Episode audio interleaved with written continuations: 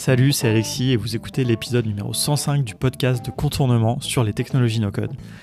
Dans cet épisode, vous allez découvrir Alex Tuzovic, un membre de la communauté no-code France, qui a plein de side projects qu'il fait en no-code et c'était l'occasion d'une discussion assez large, vous allez voir, sur le no-code, sur l'IA, sur la vie privée, plein de sujets euh, qui passionnent Alex et moi-même, donc c'est deux Alex en plus euh, pour un podcast. Et voilà, une discussion à la cool que j'ai vraiment appréciée et j'espère que vous aussi. Allez, c'est parti. Salut Alex, bienvenue dans le podcast de contournement. Merci de, prendre un petit peu de temps pour, euh, pour échanger avec moi. Eh bah écoute, on, est ici à Digital Village, on a une très grande salle pour nous, euh, c'est assez, euh, assez original. On a une petite bière aussi. C'est voilà, que, que des choses euh, nouvelles. D'habitude, je ne pas du tout dans ces conditions-là. Mais voilà, je me suis dit, il faut du changement maintenant que j'ai passé les, les 100 épisodes. Faire combien là? Combien d'épisodes? Ça va être l'épisode, oh, j'avoue, je, je, suis vraiment à l'arrache, 105 je pense, ou 106. voilà, on va voir. Mais donc, donc voilà, mais écoute, ça fait un moment d'ailleurs, en plus ça fait, bah, ça fait un an qu'on se dit qu'on va faire cet épisode d'ailleurs, ah puisque, puisqu'on s'est rencontrés euh, en avril ah, euh, l'année dernière quand je suis passé à Barcelone. Et puis, et puis voilà, et puis finalement ça arrive, tout vient à point, qui sait attendre. Euh, le, sujet, ça va être principalement de, parler de, side project, voilà, de, de, petits projets, de tout ce qu'on peut lancer, un petit peu de l'entrepreneuriat, plus ou moins frugal en no-code, le côté un peu indie maker et tout. Donc, donc voilà.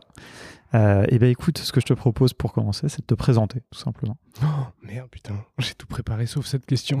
ouf. Bref. la question la plus originale. Euh, ouais. Euh, bah, je m'appelle Alex. moi, j'ai réfléchi ce matin avant de, de venir. J'ai un peu écouté deux trois épisodes que tu avais fait avant et je me suis dit mais comment je me présente? Comment comment je je dis que je suis quoi? Je suis entrepreneur, je suis développeur parce que je suis ni l'un ni l'autre, je trouve. Et après, j'ai trouvé un mot qui, je trouve, me décrit le mieux aujourd'hui. C'est bricoleur. En vrai, moi, je, trouve que je suis un petit bricoleur qui aime bien faire des. qui, est touche à tout et qui aime bien faire des petits. Euh, des petits projets, euh, des petits projets euh, assez créatifs sur le côté. Et il se trouve que la principale compétence que j'ai et la plupart de ces projets reposent sur le no-code. Et, et, donc voilà. Donc ouais, je dirais que je suis un bricoleur de petits projets, on pourra en parler de, desquels. Mais, euh, Bricoleur numérique ou même euh, dans la vraie vie? Non, pas du tout. Euh, numérique, ouais, juste numérique. c'est déjà pas Tout le reste, c'est mort. Genre, donc c'est réparer des chiottes, c'est pas possible. Ouais, moi c'est pareil, donc il n'y a pas de problème. Mais j'envie vachement les gens qui savent tout réparer, tu vois. Ouais, poser des tringles à rideau, mais ça, Exactement. Bah, écoute, on peut pas, on peut pas tout savoir faire. Euh, et puis ça tombe bien parce que c'est un podcast plutôt sur le, numérique et sur le. Je, ne suis pas encore dans le podcast de Castorama. non, pas encore. Je pense que le roi Merlin il doit avoir un bon podcast. C'est sûr. Le roi Merlin, il, franchement, ils font des trucs assez cool. Mais l'ont pas, ça va venir. C'est clair. Ils ont des tutos, ils ont tout, ils ont toute une académie de, de makers, de machin. Euh, mais qui, c'est assez intéressant d'ailleurs ce qu'ils font. Ils s'intéressent aussi pas mal au no-code d'ailleurs. Euh, incidemment chez, chez le roi Merlin. Le roi Merlin. Qu'en Espagne ils appellent ça l'héroïne Merlin. Ah ouais. Ça me fait trop rire à chaque fois qu'ils le, le, disent. Mais ils n'ont pas euh, changé. Parce que tu sais, il y a des marques, moi c'est un truc qui m'a toujours fasciné, euh, c'est les marques qui n'ont pas le même nom d'un pays à l'autre. Ah ouais, genre euh, Auchan. El Campo. Ah oui, ah, je savais même pas d'ailleurs. ah ok. El Campo. C'est drôle. Parce que y a, moi, la seule marque que qui me vient là comme ça, c'est Miko, les glaces. Ah, je connais pas du tout. Dans chaque pays, ça a un ah nom différent. Et mais en fait, tu reconnais parce que c'est toujours le même logo. Puis tu sais, tu le vois dans les. Tu sais, sponsorisent. C'est comme Coca, tu vois, ils sponsorisent tous les stands, les trucs. Euh. Alors, je pourrais tu pas reconnais le logo, c'est la même fonte, mais c'est pas. Mais c'est un autre nom. et c'est vraiment, je crois, dans quasiment tous les pays, c'est un truc différent. Je sais pas du tout. Donc, euh, bon, bah, ça, c'est un, petit euh, fun fact, pas, très intéressant. bah, écoute, allons-y, on va parler un petit peu je pense, de, tes projets. Je pense que ça va être une bonne manière de, commencer. Euh, je ne sais pas si tu veux nous en dire juste un peu plus sur, euh, sur ton background. Est-ce que tu as, fait du dev euh, plutôt est-ce que, Comment est-ce que tu as découvert les outils no-code tu vois, finalement? C'est un peu ça alors j'ai pensé un petit peu, c'est quoi mes premières fois où j'étais où j'étais j'ai commencé à m'intéresser à, ce genre de trucs. Euh, je suis pas dev parce que j'ai pas la patience pour être dev. J'aurais bien aimé être dev, je pense, mais je suis pas quelqu'un de très patient et, euh, voir des lignes de code, essayer, voir que ça marche pas, essayer de comprendre dans, tout, dans, tous tes logs où est-ce qu'il y a une erreur, qu'est-ce qui fonctionne pas, etc. Ça ne fonctionne pas chez moi, je n'arrive pas à faire ça. Enfin, c'est, j'ai pas du tout la patience, j'ai envie d'abandonner tout de suite. Le no-code, ça fait beaucoup plus sens pour moi parce que c'est comme c'est hyper graphique, euh, parce que c'est le même principe, hein, c'est de la programmation, mais graphique. Donc tu fais ça via une interface, etc. Donc c'est beaucoup plus gratifiant. Je trouve qu'il y a un résultat beaucoup plus, euh, tu vois, genre euh, immédiat. Genre quand tu fais, je sais pas moi, tu fais un, petit site, tu fais la, une page d'un site web. Quand tu le fais dans le code, tu dois jongler entre le code et entre le résultat, et tu dois, et tu dois jongler entre ça et ça. Donc je trouve qu'il y a une il y a une dissonance entre les deux, alors que quand tu fais bah, du design d'une page sur, euh, un outil no-code, tu es, direct sur l'éditeur graphique. Et je trouve ça vachement plus gratifiant et le résultat, il est vachement plus... Euh, euh, il est immédiat, quoi. Et donc, moi, ça m'intéresse plus. Après, pour revenir sur ta question de mes premières expériences avec le no-code, j'ai cherché un peu et en vrai, je me souviens que c'était avec un truc qui s'appelle RPG Maker euh, je sais pas si tu connais. Euh, ouais, carrément. Euh, c'était mon Il cousin. Va que tu expliques un peu. Ouais, alors c'était mon cousin qui m'avait recommandé ça. RPG Maker, c'est un petit, un petit logiciel que tu installes sur un, PC et qui te permet de, bah, de créer des, sortes de petits jeux vidéo 2D. alors que c'est très basique et c'est c'est assez basique en termes de résultats graphiques, mais il y a plein de petites possibilités de programmation, etc. Et euh, quand moi j'étais, euh, j'avais peut-être, je sais pas moi, 15, 14, 15 ans, mon, rêve c'était de faire mes propres jeux vidéo. Donc j'ai commencé à jouer un peu avec ce truc-là. Alors j'ai jamais rien fait, j'ai jamais rien fini, j'ai jamais rien, euh, j'ai jamais terminé aucun projet avec ce truc-là, parce qu'au final j'ai commencé à, à, aller sur les forums et euh, du coup je parlais j'allais plus sur les forums pour à discuter avec la communauté des, mecs de RPG Maker que que de me, me focus sur mon propre euh, projet. Mais euh, c'était quand j'y repense c'est mes premières fois où j'ai commencé à programmer des trucs sans coder. Et, et voilà non, mais il y a tout un truc de logique dedans, vraiment de, programmation visuelle. Ah total. Tu as, des, une notion de variable, si je me souviens bien. Ah tu mets des valeurs, etc. Et c'est vraiment euh, des trucs de, base de, la programmation. Après RPG Maker, est-ce qu'il y a, a d'autres choses qui t'ont amené euh, c'est quoi après les outils euh, En fait, en fait j'ai deux questions qui vont être un peu euh, concomitantes et tu vas me dire ce qui vient en premier. Concomitante. Ouais, ouais, on essaye quand même de. Plus 10 points. C'est un vrai, euh, vrai podcast quand même. non, qu'est-ce qui, est, qu'est-ce qui est arrivé en premier entre les outils no-code et peut-être aussi un peu l'entrepreneuriat et le fait que, que tu lances des projets, etc., dont on va parler justement, tu vois. Mais est-ce que tu as eu besoin de découvrir des outils par rapport aux idées que tu avais peut-être Est-ce que c'est les outils que tu as découverts qui t'ont donné des idées? Est-ce que euh, c'est un peu des deux? Est-ce que ça dépend des, trucs oh C'est une bonne question. Est-ce que c'est les outils qui donnent les idées ou est-ce que c'est... Ouais, non, en fait, c'est plus les outils qui donnent les idées parce que. J'étais pas mal euh, frustré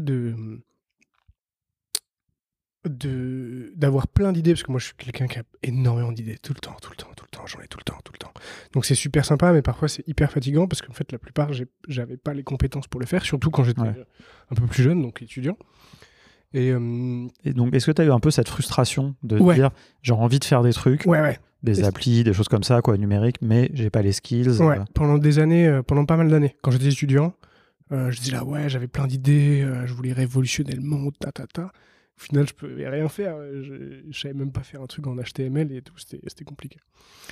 Et euh, donc, ouais, ça, ça m'a pas mal. Euh, pendant pas mal de temps, j'avais cette frustration-là de pas pouvoir faire ce que je pouvais faire. J'ai commencé à me dire, ok, euh, je vais essayer de développer des trucs, je vais faire une école d'ingénieur. Au final, j'avais ni les notes pour faire une école d'ingénieur, ni la patience pour essayer de m'auto-apprendre, de d'apprendre par mes propres moyens le développement et la programmation web, la programmation informatique, on va dire. Donc ouais, pas mal de frustration euh, à ce niveau-là. Et tu as raison, en fait, ce serait plus la découverte des outils no-code et de me dire, ah punaise, euh, en fait, ces outils-là, ils ont déjà développé, ils j'ai juste à les paramétrer moi-même pour pouvoir les, euh, les, si je les tourne d'une certaine manière, en fait, ça va faire ça. Et j'aimais bien utiliser des outils qui étaient faits pour un usage particulier. Et si j'arrive à le maîtriser suffisamment, j'arrive, je pourrais même carrément le, le, tourner d'une certaine manière pour qu'il fasse ça. Et en fait, il n'était même pas utilisé à la base. Il n'était même pas euh, créé à la base pour faire ça. Mais je, m'en sers pour faire ça. J'ai pas l'exemple concret quand je dis ça d'ailleurs, mais. Euh, non, mais ça va venir. Euh, mais en fait, tu as raison, c'est plus les outils. Les outils m'ont donné confiance en me disant Oh, je crois que ça y est, cette idée-là, elle est dans le, elle est dans le champ des possibles. Vas-y, je vais essayer de la faire. Voilà. Ok. Non, c'est hyper intéressant parce que c'était une des questions justement que, que je voulais aborder. C'était un peu ce côté. Donc, tu vois, il y a beaucoup de gens qui ont envie d'entreprendre, qui ont envie de lancer des side projects, qui se font un peu chier dans leur boulot, qui ont envie, tu vois, d'avoir ce petit truc à côté. Et puis, des fois, justement, ils apprennent. Euh, enfin, ils ont aussi des outils qui leur permettent, mais ils n'ont pas d'idée. Tu vois. Et, euh, ah oui, ok. Et donc, euh, mais donc, toi, tu dirais que, de toute façon, tu disais des idées, t'en as tout le temps. Ouais. Et puis les outils, ils, te permettent de, dans ces idées un peu que tu as tout le temps, de dire ok tiens bah tiens celle-là je peux la faire. Ouais. Enfin ça, ça va ça va ensemble quoi. Euh, bah, en fait quand je regarde un petit peu tous les petits trucs que j'ai fait, en réalité euh, ceux que j'utilise encore aujourd'hui et ceux qui font même un petit peu d'argent ou ceux qui qui sont je trouve les plus viables et qui fonctionnent le plus, c'est au final ceux qui sont les moins créatifs. Généralement, mes projets créatifs, ils sont hyper cool, ils sont hyper euh, stimulants à faire, mais au final, ils parlent à personne. Ils sont, moi, en fait, je les fais pour moi. Je les fais parce que moi, ça me fait vraiment triper, etc. Mm. Mais, mais, euh, mais voilà. Donc, j'ai, si on parle un petit peu de concret, par exemple, moi, ce que j'ai, euh, j'ai les, projets que je me suis retrouvé à un moment où j'étais entre deux tafs et j'étais au chôme dur, en gros. J'avais quelques mois devant moi en mode ok c'est bon là j'ai euh, quelques mois de chômage, je vais pas retrouver un, travail tout de suite, je vais, euh, je vais voir si je peux pas me lancer dans un truc et voir si je peux pas prendre un peu de temps de, de, enfin prendre cette frustration que j'avais euh, depuis pas mal de temps et de me dire ok je vais lancer des trucs à, moi. Et comment j'ai fait? Je, je voulais, comme j'avais pas énormément de chômage non plus et que j'avais un temps assez limité, je voulais pas lancer un truc trop farfelu. Donc un truc hyper original, hyper euh, personne n'y a pensé, incroyable, mmh. je sais pas quoi. Parce que généralement quand tu fais ça, il faut pour le vendre ou pour le lancer, ça demande beaucoup d'itérations en fait. Tu dois euh, trouver à qui ça parle, qui a besoin de ce truc-là, comment tu pourrais le, le, vendre. Et en fait, tu fais une version 1 qui au final parle à personne à part toi, une version 2 qui parle à trois personnes et toi, et une version 4. Et au final, il faut 10, versions avant de trouver un truc euh, euh, qui, qui est viable et qui fait de l'argent et qui est intéressant pour les autres, etc. Et en final, c'est hyper loin de l'idée que tu avais de départ. Euh, donc moi, je me suis dit, non, moi, ce que j'ai envie de faire, j'ai envie de faire des trucs qui sont à moi et que je veux juste me prouver que je, peux le faire et que je peux le monétiser. Mmh. C'était important de la variable monétiser parce que j'en avais marre de lancer des petits trucs qui servent à rien et, et qui parlent qu'à qui parle qu'à moi. Donc j'ai pris des, des, apps que moi j'utilisais déjà et euh, je me suis dit vas-y je vais essayer de voir si je peux la faire. Donc la première c'était une euh, euh j'ai envoyé je suis hyper euh, carte postale. Moi j'envoie plein de cartes postales tous les ans tous les ans j'envoie plein de trucs, je fais une razzia où j'envoie 30 cartes postales à tout le monde OK, trop bien. Et, et voilà. Et j'utilisais des apps qui faisaient ça. On va pas les nommer parce que c'est des concurrents maintenant mais et donc et je me suis dit, vas-y, je vais voir si je peux pas la faire, cette, ce truc-là. Et donc, j'ai, euh, je me suis trouvé une, euh, un centre d'impression qui, a, qui avait une API sur lequel je pouvais, euh, bah, moi, passer des commandes. Je me suis dit, OK, je vais faire une plateforme autour de cette API-là et voir si je peux faire quelque chose de viable. On est d'accord qu'on parle de carte postale Genre, tu choisis ton visuel, physique. Exactement. Et derrière, c'est un peu écrit avec une typo un peu manuscrit à la main. Et puis, c'est envoyé à une personne, à une adresse physique. Quoi. Exactement. Ça s'appelle Postali, et de, donc depuis. Et euh, donc c'est un, un, site, ou même une, on pourrait dire une app, qui te permet de, bah, de, de, de, customiser et de créer toi-même tes, tes, propres cartes postales. Et depuis ton ordi ou depuis ton téléphone, de les envoyer n'importe où dans le monde. Comme ça en quelques clics. Donc un truc qui d'habitude te mettait euh, pas mal de temps parce que tu achètes ta carte postale à 50 centimes, ensuite tu mets ta, tu t'écris, tu fais une rature, il faut que tu recommences, euh, machin, machin. Il faut que tu trouves le timbre, il faut que tu trouves ta boîte aux lettres. Euh, tu simplifies tout ce process-là en disant, ok, non, moi je le fais depuis mon tel. Ça s'imprime de manière physique et ça s'envoie à ta grand-mère ou tout ce que tu ou à, qui tu veux. Et euh, du coup, j'ai réussi à faire ce truc-là, euh, qui était mon, c'était mon truc, quoi. C'était euh, donc au début, il y avait que moi qui l'utilisais, mes potes, hein, pour me faire plaisir. Et, j'ai commencé à, faire bah, du marketing dessus, à essayer de le marketer. Et aujourd'hui, ça, ça marche. tranquille, hein, je, je, je suis pas multimillionnaire, mais ça marche pas mal. J'ai pas mal d'utilisateurs un peu partout dans le monde et qui utilisent Postali pour envoyer des cartes à leurs proches et, euh, Est-ce que, avant de, de, venir là-dessus, parce que ça m'intéresse vachement que tu, tu, me parles justement du, du, côté euh, marketing, etc. Parce que, en fait, quand même, une grosse partie. Là, enfin, du coup, ma première question, ça va être plus sur la technique, parce que je suis curieux de savoir comment tu l'as fait un peu plus techniquement, quels outils, etc. Mais en réalité, ça, ça m'intéresse parce qu'on est dans le no-code, etc. Mais je pense que le vrai enjeu, je ne sais pas si tu seras d'accord, c'est quand même le marketing et tout. quoi. C'est ça qui va faire la diff, non? Mm.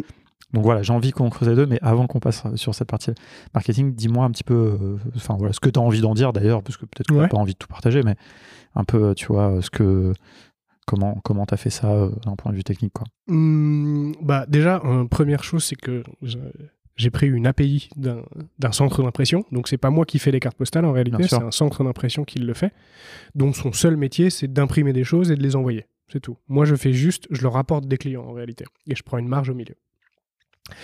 Euh, en termes de technique, comment j'ai fait euh, Bah, je sais pas. En termes, le site internet, c'est un WordPress. Donc euh, voilà, je trouvais que WordPress c'est pas cher. Mhm. C'était WordPress.org du coup, donc du coup c'est la partie. Tu l'héberges toi-même. Hébergé chez OVH. Très important, j'ai des actions chez OVH, donc on parle des OVH. Euh, ce, podcast a beaucoup d'audience, donc ça peut impacter le, cours de l'action. Super investissement, je perds beaucoup d'argent avec ces actions. Bon, bref. ah oui, c'est vrai Je les ai achetées à 19, elles sont à 11 maintenant. Ah, les as achetées il y a longtemps Je suis un très gros financier. Euh, au moment de leur entrée en bourse. Ok, d'accord. Bon, bref. de toute façon. ok. Non, mais après, moi, je trouve que, bon, il y a eu l'histoire de l'incendie, etc., qui est un peu. C'était à ce moment-là. Au moment où entré, juste avant, euh, ils, entrent en bourse et au moment où ils ont. Ah, ok. Ah, je savais pas. Parce que moi, sinon, je trouve que c'est une belle boîte. J'avoue, je suis pas un gros client. J'ai été beaucoup client avant.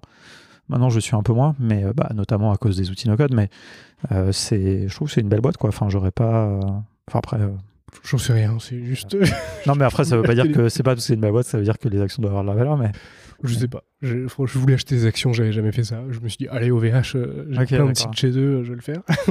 bah non, mais honnêtement, je, trouve que c'est une raison tout à fait euh, pertinente, tu vois, parce qu'il y a aussi un truc de, tu te dis, bah si t'es client, je trouve que ça a du sens, tu vois, un petit peu de. Je te souhaite pas d'avoir trop investi, d'avoir trop perdu, mais c'est pas. Bah, pour l'instant, t'as pas perdu. Tant que t'as pas vendu, t'as pas perdu, quoi. Non, j'ai pas vendu, j'ai pas perdu. Mais bon, là, pour l'instant. Et euh, ouais, d'ailleurs, c'est un aspect que bon, on pourra en parler après, mais là, on est en train de digresser à balle. Mais euh, je trouve qu'en fait, nous, les no-codeurs, généralement, on est plus, avant d'être des développeurs, on est plus des clients, je trouve. Dans le sens où on, est des utilisateurs, quoi. On, euh, on, apporte du business à, à d'autres boîtes et on utilise leur boîte pour. Enfin, on est avant tout des clients. Alors que tu vois, par exemple, un développeur, lui, il, se repose à la fois sur des, des, services payants, je sais pas moi, une, base de données, un, un service d'hébergement ou des trucs comme ça, mais il y a une grosse partie où il se repose sur des trucs qui sont de l'open source. Et nous, nous, le no-code, on n'a pas ça. Tu vois, no code, on n'a pas d'open source. Tout est facturé, mm. tout est payé, tout est Ça commence un petit peu, mais ouais. Ah bon Ok. Mais bon, ouais, on n'est pas encore. Globalement, si on prend ouais, des outils comme Bubble, Airtable, etc., oui, c'est sûr qu'on est d'abord client de ça. Et ça. après, on peut espérer gagner un peu d'argent. Donc au final, il y a un mec entre toi et l'open source. Donc qui te facture même l'open source. Bref, on est en train de digresser à, bas, à, balle. Euh, donc pour revenir sur la techno de Postali, euh, donc, donc pour le front, WordPress pour euh, les tout ce qui est input, donc récolter de la donnée, etc., c'est Jotform. Euh, pourquoi Jotform? Parce que je trouve que c'est un des outils de formulaire à l'époque. Aujourd'hui, je ne sais pas, parce que ça fait longtemps que je n'ai pas refait une recherche, euh, qui est un des plus poussés. en termes de fonctionnalité, c'est juste extrêmement laid, c'est vraiment très moche. Il faut avoir des bonnes compétences en CSS pour, pour designer ça euh, et pour rendre le formulaire potable à, l'œil humain, parce que c'est horrible. Mais en termes de fonctionnalité, c'est une, usine. Genre, tu peux faire tellement de choses, c'est incroyable. Mm. Donc, Jotform pour euh, l'input. Euh, pour l'automatisation, c'est Make, donc ex Integromat. je suis absolument un énorme fan de Make et j'ai des potes qui bossent là-bas, donc je suis un méga, méga, fan. voilà. Pour la base de données, c'est. Alors à l'époque où j'ai lancé, c'était Google Sheet, mais ça scale très mal. Et euh, plus tu grandis, plus, euh, plus ça rame, etc. Donc euh, maintenant c'est Airtable. Et voilà, il y a plein d'autres petits trucs, mais là je ne vais pas rentrer dans, trop dans le détail non plus. Quoi. Non, mais c'est intéressant parce que c'est, c'est vraiment. tu as évoqué les trois pans quand on fait une application, c'est toujours la même chose. Ah ça, c'est un de mes sujets un peu, j'adore dire ça, mais c'est la base de données, la logique et l'interface. Donc, toi, ton, pour, sur, ah sur, le plan de l'interface, tu as WordPress plus Jotform, on mhm. va dire. C'est les deux parties de l'interface, la partie un peu statique, la partie un peu dynamique. La base de données et la logique. Et c'est toutes les applications, c'est toujours repose sur ces trois piliers. Et donc, euh, je trouve ça intéressant parce que c'est de la stack, quoi. Tu vois, finalement, là, tu nous décris ta, ta, stack. Et, euh, et puis, bah voilà, cette API tiers euh, pour l'impression. Et alors, du coup, une fois que tu as fait ça, une fois que tu as fait ça, c'est bien, c'est en ligne. Tu as trouvé un nom en plus un peu sympa et tout. Comment tu fais pour acquérir tes premiers utilisateurs? En dehors de euh, tes amis. Ah, ok, c'est ce que j'allais dire. Bah, tu fais un, message WhatsApp euh, sur le groupe de la famille et puis voilà. Non, cela dit, pour avoir des premiers feedbacks, c'est pas mal peut-être déjà. Ah ouais, bah, bien sûr. Moi, c'était. Euh. Ah, tu t'es, je, me, je me suis fait allumer la gueule. tu, mets, tu mets ton message sur WhatsApp et là, tu as tout le monde qui utilise et qui stresse ton machin et tout le monde te dit ça marche pas. Ah, c'est vrai que là, il vaut mieux que ce soit des, des amis, la famille à la limite. Quoi. Bah ouais. Et ensuite, euh, alors en, termes de promotion et de marketing, alors moi je me suis, je me mets beaucoup de bâtons dans les roues parce que je suis, je suis, euh, je, je, suis anti-pub. Moi je déteste la pub. Euh, je trouve que ça, c'est pas une bonne invention, c'est horrible, c'est, ça, c'est, ça fait chier tout le monde. Faut, qu'on soit honnête, ça fait chier tout le monde. Ah tout le monde a utilisé un bloqueur de pub. Un bloqueur de pub, c'est pour une bonne raison. Euh, donc, dès le départ, c'était je ferai pas de pub. C'est mort. Euh, par contre, je ferai peut-être du. Je ferai. Donc, du coup, la suite logique, c'est comment tu fais? Bah, Tu fais du SEO, donc ce qu'on appelle du Search Engine Optimization. Donc, c'est juste que tu essaies de référencer ton site internet sur les moteurs de recherche. Donc, quand les gens cherchent comment envoyer une carte postale euh, en ligne ou comment envoyer une carte postale, je sais pas, en France, tu optimises ta page pour qu'elle soit suffisamment référencée dans, euh, la page de recherche, en fait. Et, euh, et pour ça, c'est pas très compliqué en réalité.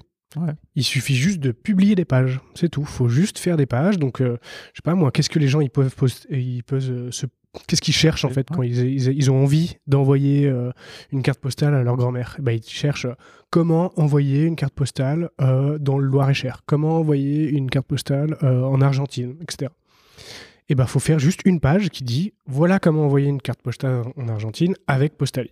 Et là, on fait une belle page bien optimisée avec des images, du texte, machin, machin. Et, euh, éventuellement, euh, il y a quelqu'un qui va arriver sur cette page-là, juste en tapant envoyer une carte postale en Argentine. Il arrive sur ton site et là, il commence le flow. Donc, il, rentre le, sur Jotform ses informations, il rentre les informations de sa grand-mère, il paye, euh, il paye et, hop, et voilà. Ensuite, bah, c'est un ratio en fait. Tu as 100 personnes qui vont euh, visiter ta page comme envoyer une carte postale en Argentine. Et sur les 100 personnes, tu en as 8 euh, qui vont payer. Et voilà. Et il euh, n'y a pas de secret, il faut juste publier des pages, publier des pages, publier des pages. Est-ce que ça, tu, tu l'as fait de manière automatisée Ou tu vois, par exemple, tu t'es fait une liste, genre Argentine, Loire-et-Cher, machin, et puis toutes les pages, elles sont automatiques ou... Ouais, au début, alors au début, c'était un petit peu manuel quand même. Mais dès le départ, j'avais un peu mis une architecture pour faire en sorte que si j'avais envie de l'automatiser, je pouvais. Et ouais, du coup, c'est ce que j'ai fait. Donc j'ai pris plein de, de, j'ai fait publier plein de pages comme ça, avec des automatisations. Euh, alors à l'époque, il n'y avait pas encore euh, chat euh, GPT, il n'y avait pas encore GPT. en tout cas, je sais pas qu'il, en vrai, il y, était, mais j'étais pas au courant. Donc je, ce que je faisais. pas aussi puissant non plus d'ailleurs. Ouais, c'était plus à l'époque de GPT 2 et je pense que GPT 3 n'était pas encore sorti. Ça, on pourra s'en reparler. J'ai gardé ce sujet. L'intelligence artificielle, ok. Euh, on est obligé. donc, ce que je faisais, oui. Donc, ah, si tu as envie de publier plein de pages, c'est tout simple. Le SEO, c'est hyper simple. Plus tu publies de pages, plus tu as de trafic. Parce que c'est un ratio. Voilà. Le truc, c'est qu'il faut pas non plus abuser. Parce que Google, il est, par exemple, ou Bing, ils sont pas, ils sont pas débiles. Ils savent quand, quand, tu abuses. Donc il faut essayer de varier le contenu des pages et faire en sorte que tu n'utilises pas toujours le même texte. Donc pour ça, ce que je faisais, c'est que pour chaque ligne, pour chaque portion de texte de la page, tu avais six, variantes. Et ensuite, je faisais des automatisations qui allaient piocher dans une des variantes. Et, euh, voilà. Et donc, du coup, tu, normalement, si tu t'en sors, pas trop mal, tu, te retrouves avec une page plus ou moins unique. en tout cas, avec des similarités à d'autres, mais pas trop non plus. Bah, si tu as 10 phrases qui ont chacune 6 euh, variantes, voilà. Enfin, ça fait une, combinatoire. Euh, ouais, j'ai pas calculé. je... Mais ouais. Au début, j'ai cru que ça allait me venir tout seul, tu vois. De en fait, euh, non, je, suppose que ça doit faire si t'as, attends, si t'as 6 phrases. Ah non. non, t'as 10 phrases, ça fait 10 puissance 6, quoi, logiquement, de combinaison. Aucune idée. Ça fait 10 fois 10. Non, ça fait, 6, ça fait 6 fois. Non, bref. 6 puissance 10, pardon, je pense. Que Bon, bref, on s'en fout. Et, euh, et, donc, voilà. Et donc, j'ai, j'ai, fait, j'ai fait ça. Donc, au début, j'avais un, un, produit qui était quand même qui était pas foufou, hein, franchement. Euh, il n'y avait pas beaucoup d'options, euh, il était quand même bien dégueu, euh, il fonctionnait pas hyper bien. Et, euh, mais je me suis dit, de toute façon, c'est pas la prio. La prio, c'est il faut qu'il y ait des gens qui viennent dessus, quoi. Donc je faisais que ça. Ma, prio au début, c'était plus des automatisations de pages. Donc j'ai automatisé plein de pages, je faisais des pages, des pages, des pages, des pages. J'ai traduit très tôt, très tôt, j'ai traduit en, français, j'ai traduit en espagnol.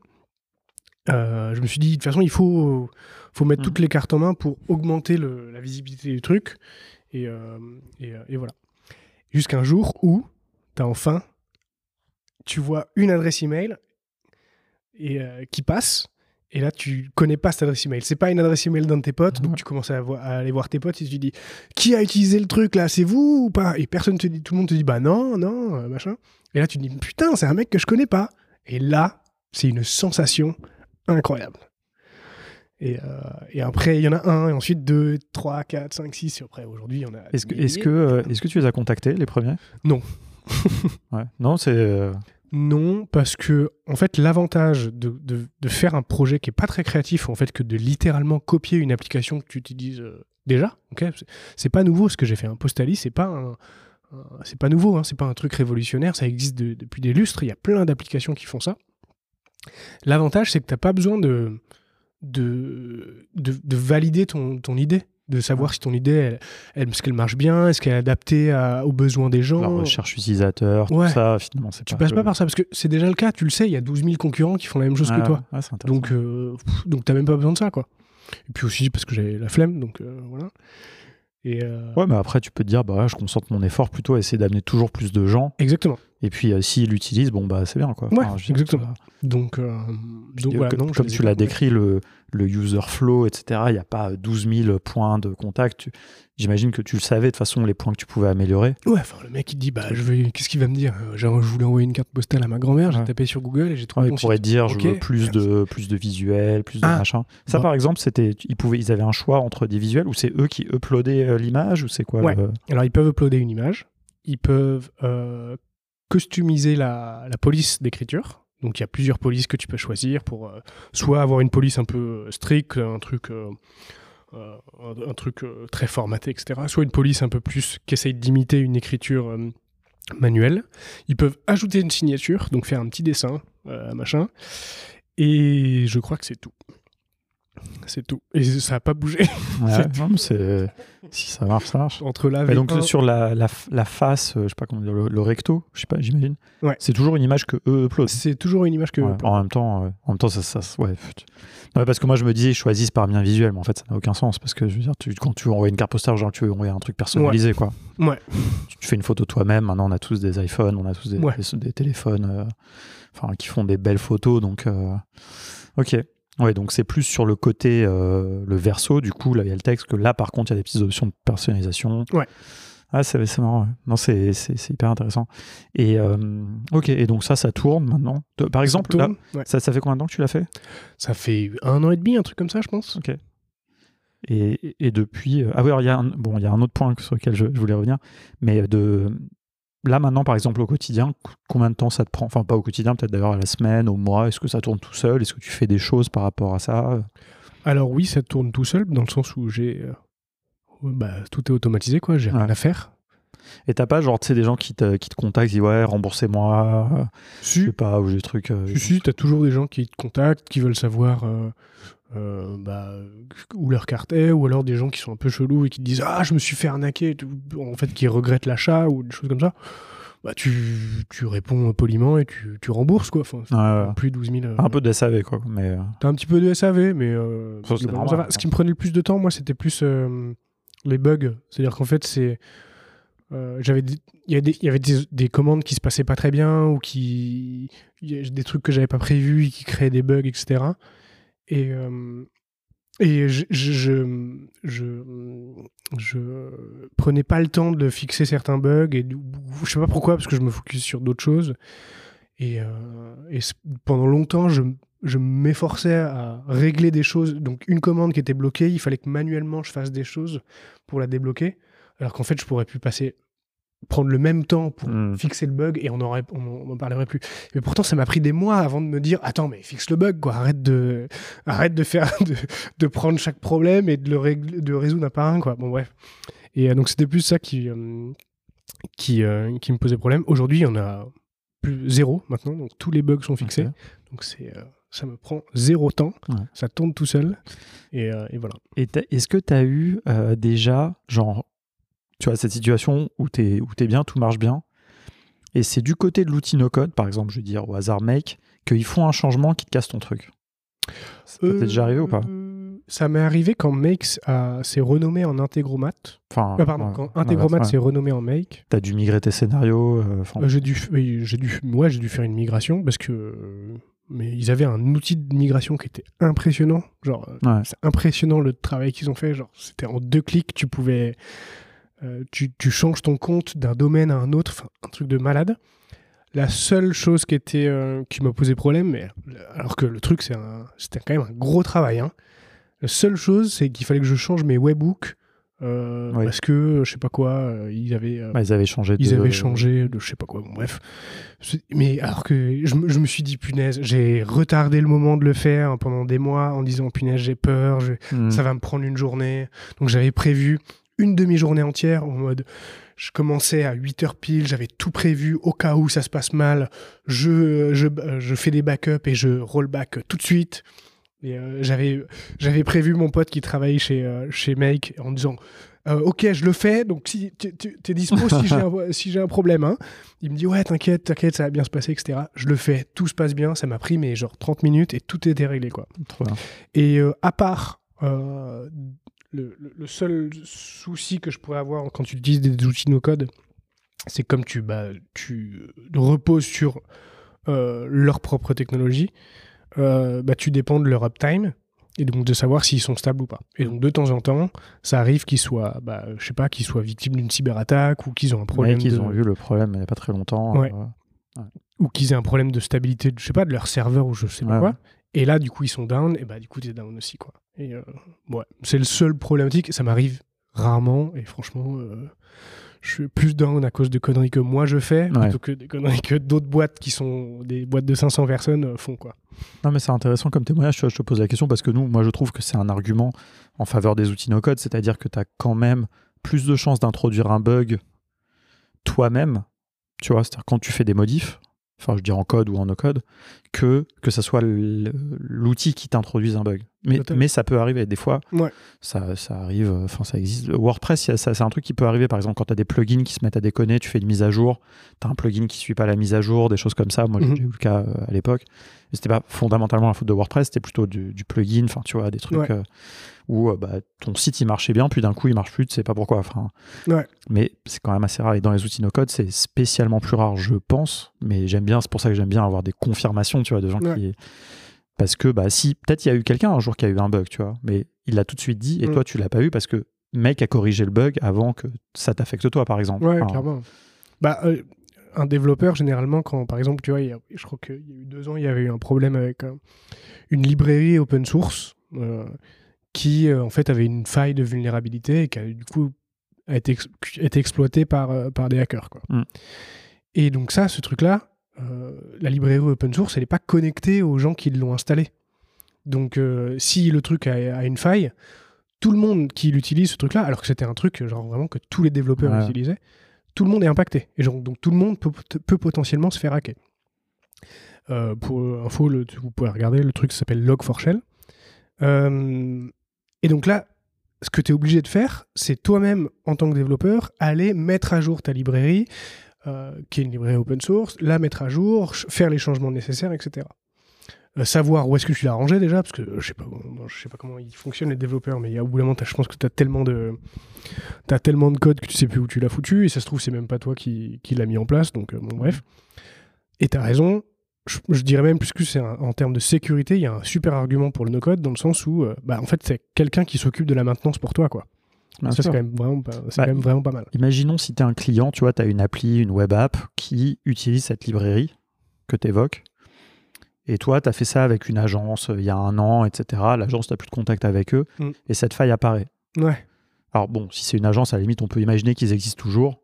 Soit si c'est une très bonne agence, ils reviennent vers toi eux-mêmes. Mm-hmm. Ça, c'est le top. C'est quand même rare. Soit tu viens, tu, les, tu leur dis, ah bah tiens, j'ai entendu te parler. quand, il faut être connecté pour entendre parler d'une faille de sécurité. Tu leur dis, bah, est-ce que vous pouvez le corriger? Peut-être ils vont te demander de payer pour faire la mise à jour. Mm. Tu vois, mais c'est vrai, hein, parce qu'ils mm. vont te dire, bah oui, mais nous, c'est du temps de travail de venir faire la mise à jour. Parce qu'il y a un truc, c'est que les devs, ils aiment pas trop faire les mises à jour de librairie parce que des fois, ça casse leur code aussi.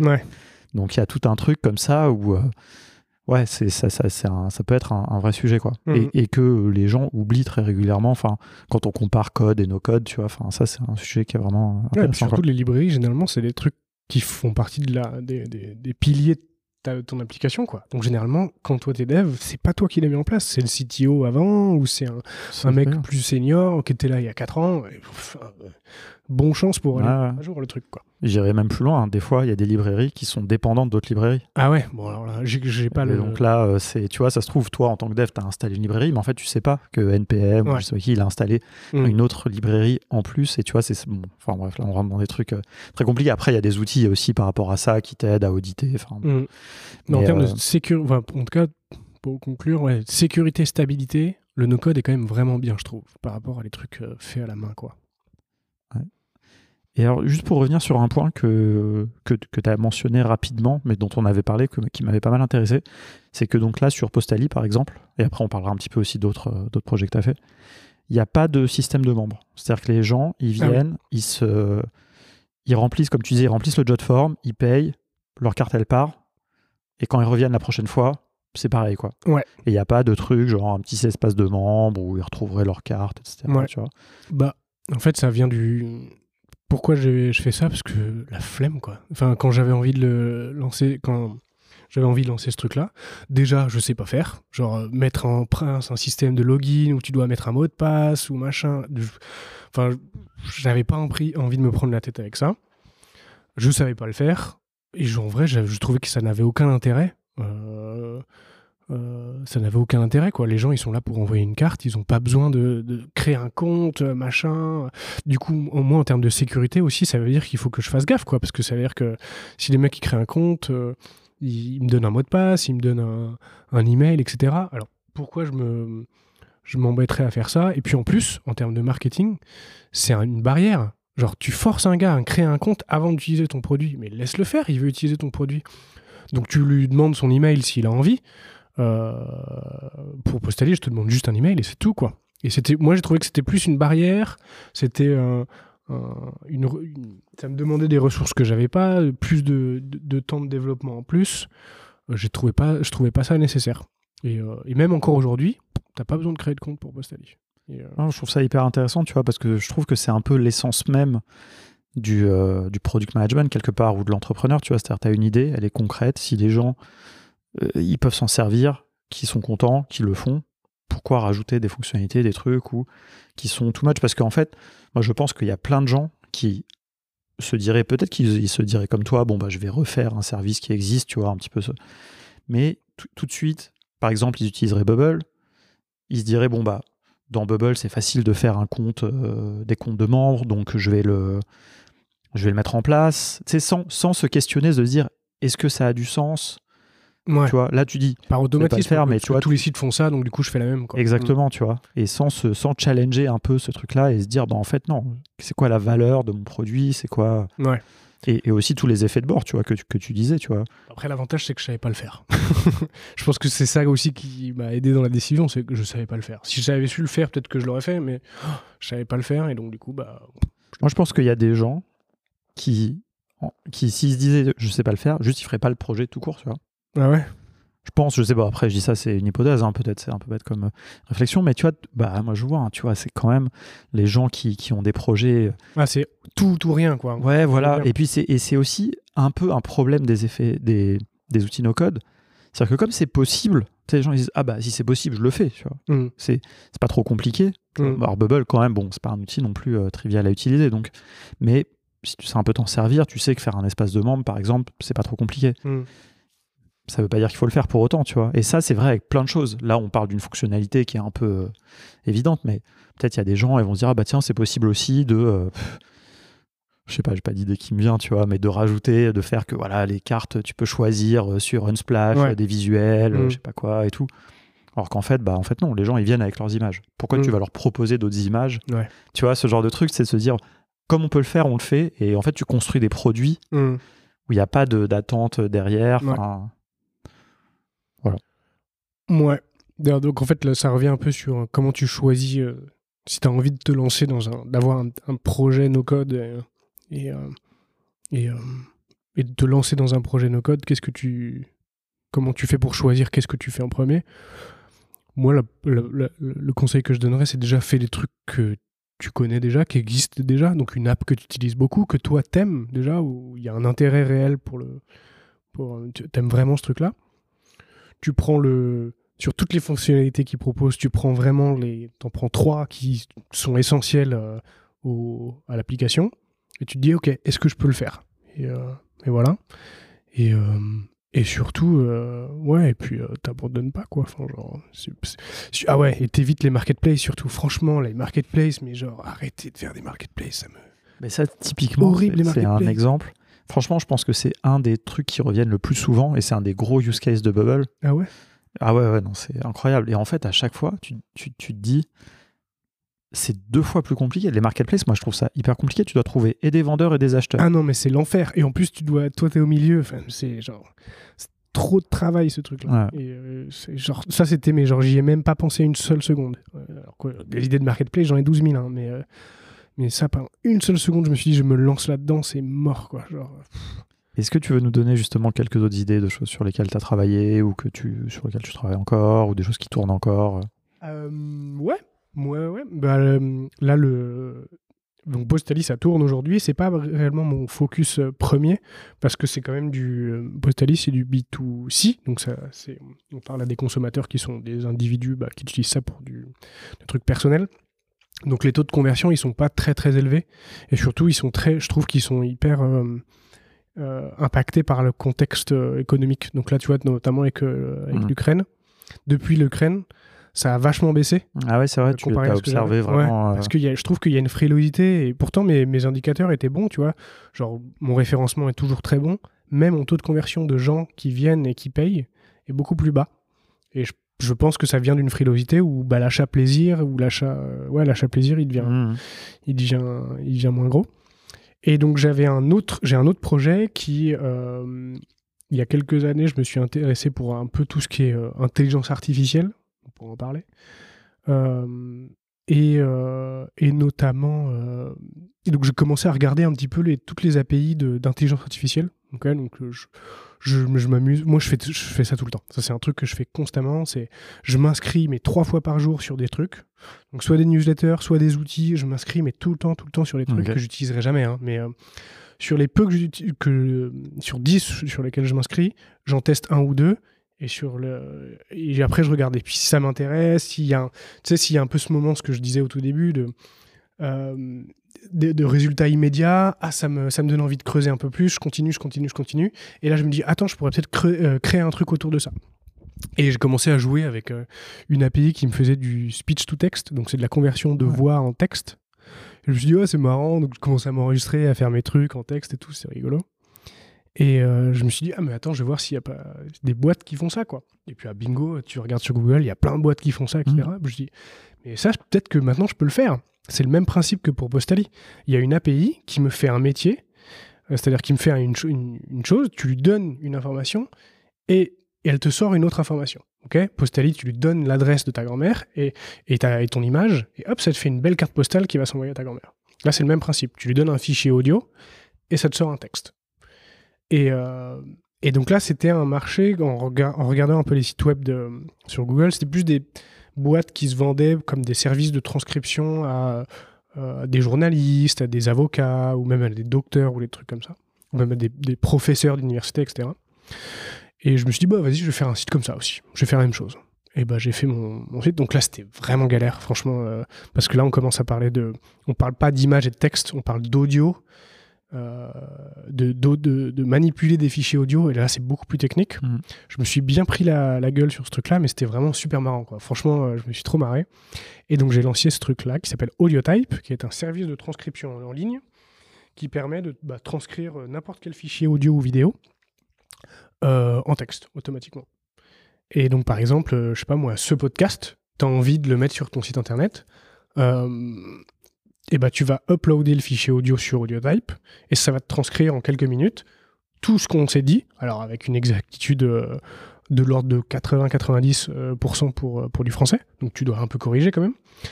Tu sors le transcript et tu le mets sur ton site web, comme ça, ça te permet de faire du mmh. référencement SEO ou je sais pas ce que tu veux. Et, et ça, pour le coup, comme c'est, il y a une utilité beaucoup plus professionnelle, c'est des gens qui sont des pros qui utilisent ça. Mmh. Et bah là, j'ai pas tellement de problèmes de taux de conversion, ou dans le sens où déjà j'ai une marge beaucoup plus élevée. Euh, et, euh, c'est des pros, quoi. Donc c'est des gens qui, qui sont sérieux dans, dans, leur intention d'achat, quoi. Et donc AudioType, je suis très fier de vous dire que c'est utilisé par des journalistes de plein de, bah, de j'ai des super clients, quoi. J'ai des boîtes qui sont, je sais pas, le New York Times, le Sunday Times, j'ai le gouvernement colombien, euh, j'ai des gens de Disney, je sais pas pourquoi, Sony. Euh, qu'est-ce que j'ai d'autre? Enfin bref, il y a des super logos de gens qui, qui cherchaient à transcrire des trucs et, euh, et, voilà quoi. Ah, c'est hyper intéressant, tu sais que ça fait un moment que je, je, me dis que je devrais transcrire mon podcast d'ailleurs. Ah donc, T'inquiète, je te ferai un prix. Donc c'est peut-être l'occasion. Non mais du coup, c'est, est-ce qu'il y a une limite de taille? Je me demandais parce que je sais que c'est difficile aussi de, de manipuler des, des, fichiers audio, etc. Tu vois, même je veux dire avec Make et tout. Est-ce que, tu vois, par exemple, donc là, moi, les épisodes en général, ils durent une heure à peu près. Ouais. Ça fait un fichier de, je sais pas, 300 MO. Mhm. Est-ce que ça, c'est un truc qui marche sans problème? Est-ce que, tu vois, il y a... Alors, la limite que j'ai, c'est euh, une limite que moi, j'ai fixée parce que c'est une limite que... Euh, en fait, sinon, mes coûts, ils augmentent de ouf. du coup, je me suis dit, ouais, je vais laisser... Donc, tu peux mettre 10 euh, fichiers maximum, audio ou vidéo, ce que tu veux. Ok. dans n'importe quel format. Euh, chaque fichier peut faire maximum 5 gigas. Donc en tout, tu peux uploader jusqu'à 50 gigas au total. Donc euh, ouais, donc c'est assez lourd quoi. Tu peux faire un truc. Et ça, c'est grâce à un outil qui s'appelle UploadCare, qui est très très très très bon, très cher, je trouve. Mais euh, donc c'est un outil de cloud en fait qui qu'ils ont ils ont un uploader où tu peux faire de l'upload. Tu peux même faire de l'édition. Donc l'utilisateur il upload ton truc un fichier, il peut éditer en direct le fichier. Genre couper le début, la fin, je sais pas. Et toi, même via l'API, tu peux aussi faire des, des, automatisations. Donc, tu dire, oh bah, je vais prendre le. C'est ce que je fais sur AudioType. Donc, par exemple, toi, tu veux, tu veux transcrire ton, ton, ton podcast en texte. Donc, tu tapes sur Internet, transcrire un podcast en texte. Tu arrives sur AudioType, parce que euh, même, stratégie, même stratégie que Postali, hein, c'est du SEO. Tu arrives sur AudioType, tu uploads ton podcast, euh, tu vas pas payer tout de suite. Donc ce que je fais, c'est que je prends ton fichier audio et via l'API de UploadCare, je le coupe, je coupe la première minute hmm. et je transcris gratuitement la première minute. je te donne un aperçu de la première minute. Tu vois bah, si le, transcript te convient. Si le transcript te convient, tu payes. Là, tu payes le, prix de, bah, de l'ensemble des fichiers que tu as, uploadés. Et là, là, je fais la transcription, la vraie, euh, avec tous les fichiers que tu as uploadés, etc. Pareil, pas de login, pas de sign up. Pas de login, pas de sign up. Je fais hop. Et euh, ok, non, c'est hyper intéressant. Et euh, moi, j'ai testé il y a pas longtemps Whisper, qui est le, ah le, truc de, de OpenAI. Ouais. Et j'étais vraiment impressionné par le. J'avais déjà testé des trucs de transcript, je, je, sais plus lesquels, et j'ai trouvé que Whisper était vraiment impressionnant. Est-ce que tu as un avis là-dessus sur les, les, les, ce qui existe pour faire la transcription Tu vois, enfin, est-ce que Alors, je n'ai aucun avis là-dessus parce que je ne connais rien en intelligence artificielle. Moi, je suis un utilisateur et un client d'intelligence artificielle. Euh, mais je connais pas, je pourrais pas te dire si une API est mieux que l'autre.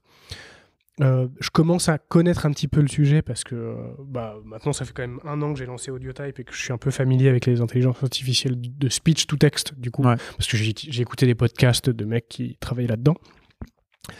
Et ce que, ce que j'ai l'impression de comprendre c'est que dans l'intelligence dans le speech to text notamment euh, t'as beau avoir un modèle super performant euh, donc une super euh, un truc hyper euh, intelligent qui peut apprendre super bien, qui est hyper performant. Mais au final, si tu veux le faire apprendre très bien, il faut bah, un, dataset. Donc il faut que tu aies des fichiers audio et il faut que tu aies la transcription exacte du fichier audio. Hmm. Et ça, c'est hyper galère à avoir. Personne n'a un, personne n'a un dataset qui est qui est, qui est, qui est hyper, euh, qualitatif et quantitatif quoi parce qu'il faut qui est qualitatif en fait surtout le problème c'est qu'il faut en avoir pas mal qualitatif parce que regarde euh, Google, ils ont une API de speech to text. Elle n'est pas si bien que ça. Ah Pourtant, Google, ils ont YouTube. Ils ont littéralement le, le, dataset de vidéos le plus énorme du monde. mais comme tu dis, il faut que les textes ils soient exacts. Mais il faut que les textes soient exacts. Donc, comment tu fais dans ces cas-là? Donc, chaque boîte ou chaque acteur euh, de speech to text a sa propre stratégie. Donc, tu as Google, comment ils font? Eh ben, ils font appel à des transcriptionnistes payants. Donc, sur Google, sur euh, YouTube, tu peux corriger euh, toi-même tes, euh, tes, transcripts. Et surtout, Google, ils ont des, une armée de transcriptionnistes. Mm. Alors, soit qu'ils engagent eux-mêmes, mais je crois que c'est plus des sous-traitants. Donc, c'est une armée de petits mecs qui font du, de ce qu'on appelle du micro-tasking et qui transcrivent des audios et qui sont payés au centime. À, chaque, chaque mot transcrit est un centime. Et ça, chaque toutes les plus grosses boîtes du monde le font. Donc par exemple Facebook qui a euh, pareil bah, tous les, les, audios que tu balances euh, sur, euh, ton, sur Facebook Messenger, pareil. Ça, c'est transcrit par des armées de petites mains qui transcrivent, qui transcrivent. Apple aussi. Apple. Que sur Slack aussi, il y a ça maintenant. Il ça transcrit. C'est pas mal, le ah transcript de. Ouais, dès que tu uploads une vidéo ou un audio dans, dans Slack, ils te, font, ils te donnent le transcript. Alors, il faut pas confondre le, la plateforme qui te donne le service. Donc Bien Slack qui te donne le service de, de te ouais ok les vidéos que tu transcris sur Slack euh, maintenant elles sont, euh, que, que tu uploads sur Slack elles sont aussi transcrites. Mais en réalité c'est pas Slack qui le fait. C'est une API et les API en réalité il y en a pas des masses. Il y en a peut-être 10 dans le monde euh, en tout cas qui sont compétitives dont peut-être Whisper. Je l'ai pas testé je t'avoue. Mm. et, et chacun de ces, chacune de ces API est entraînée et toujours par des humains c'est vraiment, c'est un truc de fou. J'ai une pote qui travaille, je, ne sais pas si j'aurais dû dire ça, mais ouais, si je dis pas son nom, ça passe. Euh, T'as pas dit encore. T'as pas dit. Ouais, j'ai une pote qui travaille. Ah, j'avoue. bon, allez, je balance, moi, les couilles. euh, elle, elle bosse chez Apple. Et euh, Apple, il... tout ce que tu dis, donc j'espère que vous n'avez pas activé Siri, parce que tout ce que tu dis à Siri enregistré et envoyé à les transcriptionnistes. Alors là, c'est des transcriptionnistes qui sont chez Apple, donc qui sont engagés par Apple. Et son taf, c'est d'écouter des bandes audio de quelques secondes et de les transcrire. C'est tout. Et son cet objectif-là, en fait, c'est d'entraîner les algos de Apple pour que le, euh, leur algo de reconnaissance vocale soit le plus performant. Et c'est une course, c'est une mm. course entre Apple, Facebook, euh, OpenAI peut-être bientôt et d'autres. Google aussi, plus obscurs. Google, ils faisaient ça avec leur Google Assistant. Et il y avait un petit scandale parce que justement, eux, non seulement, bon, ils faisaient ça, donc euh, ils écoutaient tous les, extraits, mais en plus, ils l'envoyaient à un sous-traitant, il me semble. Ouais. Et ça, ça fait quand même une grande différence. Si c'est quelqu'un de chez Google qui écoute, enfin, dans tous les cas, c'est un peu flippant, mais c'est quand même un truc. Tu te dis, bon, bah, de toute façon, tu as acheté un appareil Google, quelque part, tu acceptes que Google euh, travaille sur leurs produits. Mais qu'ils envoient à un sous-traitant euh, ce qu'ils ont fait. Ça, c'est un problème. Il me semble qu'il y avait une histoire comme ça. Ah, mais c'est clairement le cas. Microsoft, pareil. Euh, de toute façon, euh, bref. Et, et ouais, et c'est pour ça que pour moi, c'est ça qui. j'ai en, en, travaillant sur AudioType, moi, ça m'a vraiment fait une sorte d'épiphanie sur tout ce qui est l'aspect privacy. On en parlera peut-être après. Mais, mais typiquement, pourquoi tu payes aujourd'hui que 35 euros pour un Google Home? Google Home, c'est quand même une techno de malade. Hmm. C'est quand même un super produit. Euh, c'est un, truc avec une reconnaissance euh, vocale assez, assez poussée. Et tu payes que 35 euros pour ça. C'est quand même très peu. C'est parce que les mecs, ils cherchent à mettre, euh, bah, ils cherchent littéralement à mettre les gens sur écoute et à récolter le plus d'audio. le plus d'audio possible pour dans cette course de speech, de speech to text. Et, euh, et, et, et, voilà. Et donc, je fais le révolter, mais au final, moi, j'en bénéficie de ce truc-là parce que j'ai un produit dessus. Mais, mais c'est ça que. Moi, c'est ça qui me motive. C'est-à-dire que faire AudioType, faire le, site web, avoir les premiers clients qui arrivent dessus, c'est une super motivation. Mais surtout, moi, ce qui me motive, c'est de comprendre comment ça fonctionne, l'industrie dans laquelle je suis, etc. Mais j'ai pas envie de travailler là-dedans, tu vois. Mais ça me fait marrer de d'avoir un petit projet, de me dire ah c'est bon, j'ai un petit pion dans cette industrie-là, je comprends comment ça fonctionne, je me renseigne, je sais de quoi on parle, parce que je suis un millimième de cette industrie, tu vois. Mais je me dans ma dans ma tête, c'est une motivation de me dire j'écoute le mec de de, le, le, le, head of euh, intelligence artificielle en speech to text de telle entreprise et je comprends de quoi il me parle parce que moi j'ai un petit outil euh, mhm. qui s'appelle AudioType. Euh. Ouais, mais c'est le meilleur moyen de devenir acteur, tu vois. Ouais, c'est ça. Il faut être acteur de quelque chose pour pour pouvoir un petit peu s'en saisir. Euh. Et ben c'est comme ça que tu vois. Ça, après, et ensuite, tu, tu, suis le truc, tu vois. Donc au début, tu te familiarises avec le speech to text, tu comprends comment les algos ils fonctionnent, comment on fait pour les entraîner, etc. Ensuite, moi, ça m'a fait découvrir que bah, l'aspect privacy, ok? Donc en fait, il faut un dataset. Ce dataset, comment tu l'as? Bah, tu mets littéralement tu, tu, bouffes de l'audio partout où tu peux. Mm. Donc Siri, donc Google Home, donc tout ce que tu veux. Et ensuite, tu commences à comprendre aussi l'intelligence artificielle, la privacy. Enfin bref, ça, ça t'ouvre sur plein d'autres trucs. Et moi, je suis ces trucs-là comme un saumon et j'adore. C'est hyper intéressant. Et alors justement, parlons de, ce dernier sujet. Je vais faire un peu, on va dire, l'avocat du diable pour, pour introduire ça. Mais mm. tu vois, quelque part, moi, je suis intéressé en tant que et client et que maker, entre guillemets, que ces algos de speech to text soient très performants. Donc je me dis, bon, bah, moi j'ai un Google Home, j'en ai même deux, tu vois, chez moi. Et ça me fait un peu une dissonance cognitive parce que je suis assez attaché à la question du privé, mais en même temps, voilà, je me dis en même temps, je trouve ça hyper pratique. Je trouve ça cool, surtout pour écouter de la musique et avoir la météo. Mais bon, ça c'est. Mais voilà, donc je me dis, mais en même temps, moi, je dis, je, ils, écoutent ce que je fais, ça permet d'améliorer l'algo, ça comprend de mieux en mieux. C'est quand même pas mal, je trouve, d'avoir des algos performants de speech to text. Quel est le problème avec tout ça quoi? Bah, Moi, je pense que as plus de choses à. T'as pas de choses pas tant que ça de choses à gagner en, en activant ce truc-là. Tu actives Siri sur ton téléphone. Je suis désolé, mais aujourd'hui, Siri, quand tu actives Siri sur ton téléphone, qu'est-ce que ça incombe Ça incombe que maintenant, ce truc-là va écouter tout le temps. Il écoute tout le temps parce qu'il écoute, il écoute tout le temps pour savoir si tu l'appelles un moment. Genre, si, quand tu lui dis Hey Siri, ça veut dire qu'il écoute déjà avant que tu dises Hey Siri pour, euh, pour savoir si tu l'appelles. Donc, il écoute tout le temps. Après, eux, ce qu'ils disent, enfin, je te laisse aller jusqu'au bout de ton. Euh, et, et, euh, et donc voilà. Et pour, c'est quoi l'utilisation? Sincèrement, c'est quoi l'utilisation que tu vas faire de Siri? Quand j'ai, moi, je, mon utilisation de Siri, c'était quoi? La seule utilisation de Siri que j'ai, c'est pour faire cuire les pâtes. Siri met 8 minutes, un minuteur de 8 minutes. Et c'est ça. C'était ma seule utilisation. C'est hyper pratique. je donne toutes mes infos vocales à Apple, toutes, en échange d'avoir une commande vocale où je dis à Siri, mets euh, le minuteur à 8 minutes pour les pâtes. Et donc, c'est, la balance, elle n'est pas du tout bonne. Tu vois, elle n'est pas du tout bonne. Et, euh, et ce, modèle-là, c'est valable pour euh, Google, Google Home, Alexa, tout ce que tu veux. Genre, ok, genre, Alexa, mais joue Spotify. Genre, tu, tu, ce petit confort-là, en échange de ce truc-là va écouter tes enfants, ta femme, machin, dès que tu parles de brosse à dents, de ah, les voyages en, de voyage à Tokyo, je sais pas quoi, ce truc-là va tout emmagasiner. Aujourd'hui, on s'en sert pas de ces trucs-là. Ils s'en servent pas de ces trucs-là. Aujourd'hui, ils sont dans un objectif où ces informations-là sont gardées pour essayer d'entraîner des algos euh, et, faire en sorte que leur performance euh, algorithmique soit beaucoup plus euh, puissante. Mais au bout d'un moment, ils vont s'en servir pour d'autres choses. Bah, peut-être de la pub ou peut-être du targeting de choses, etc. Enfin bref.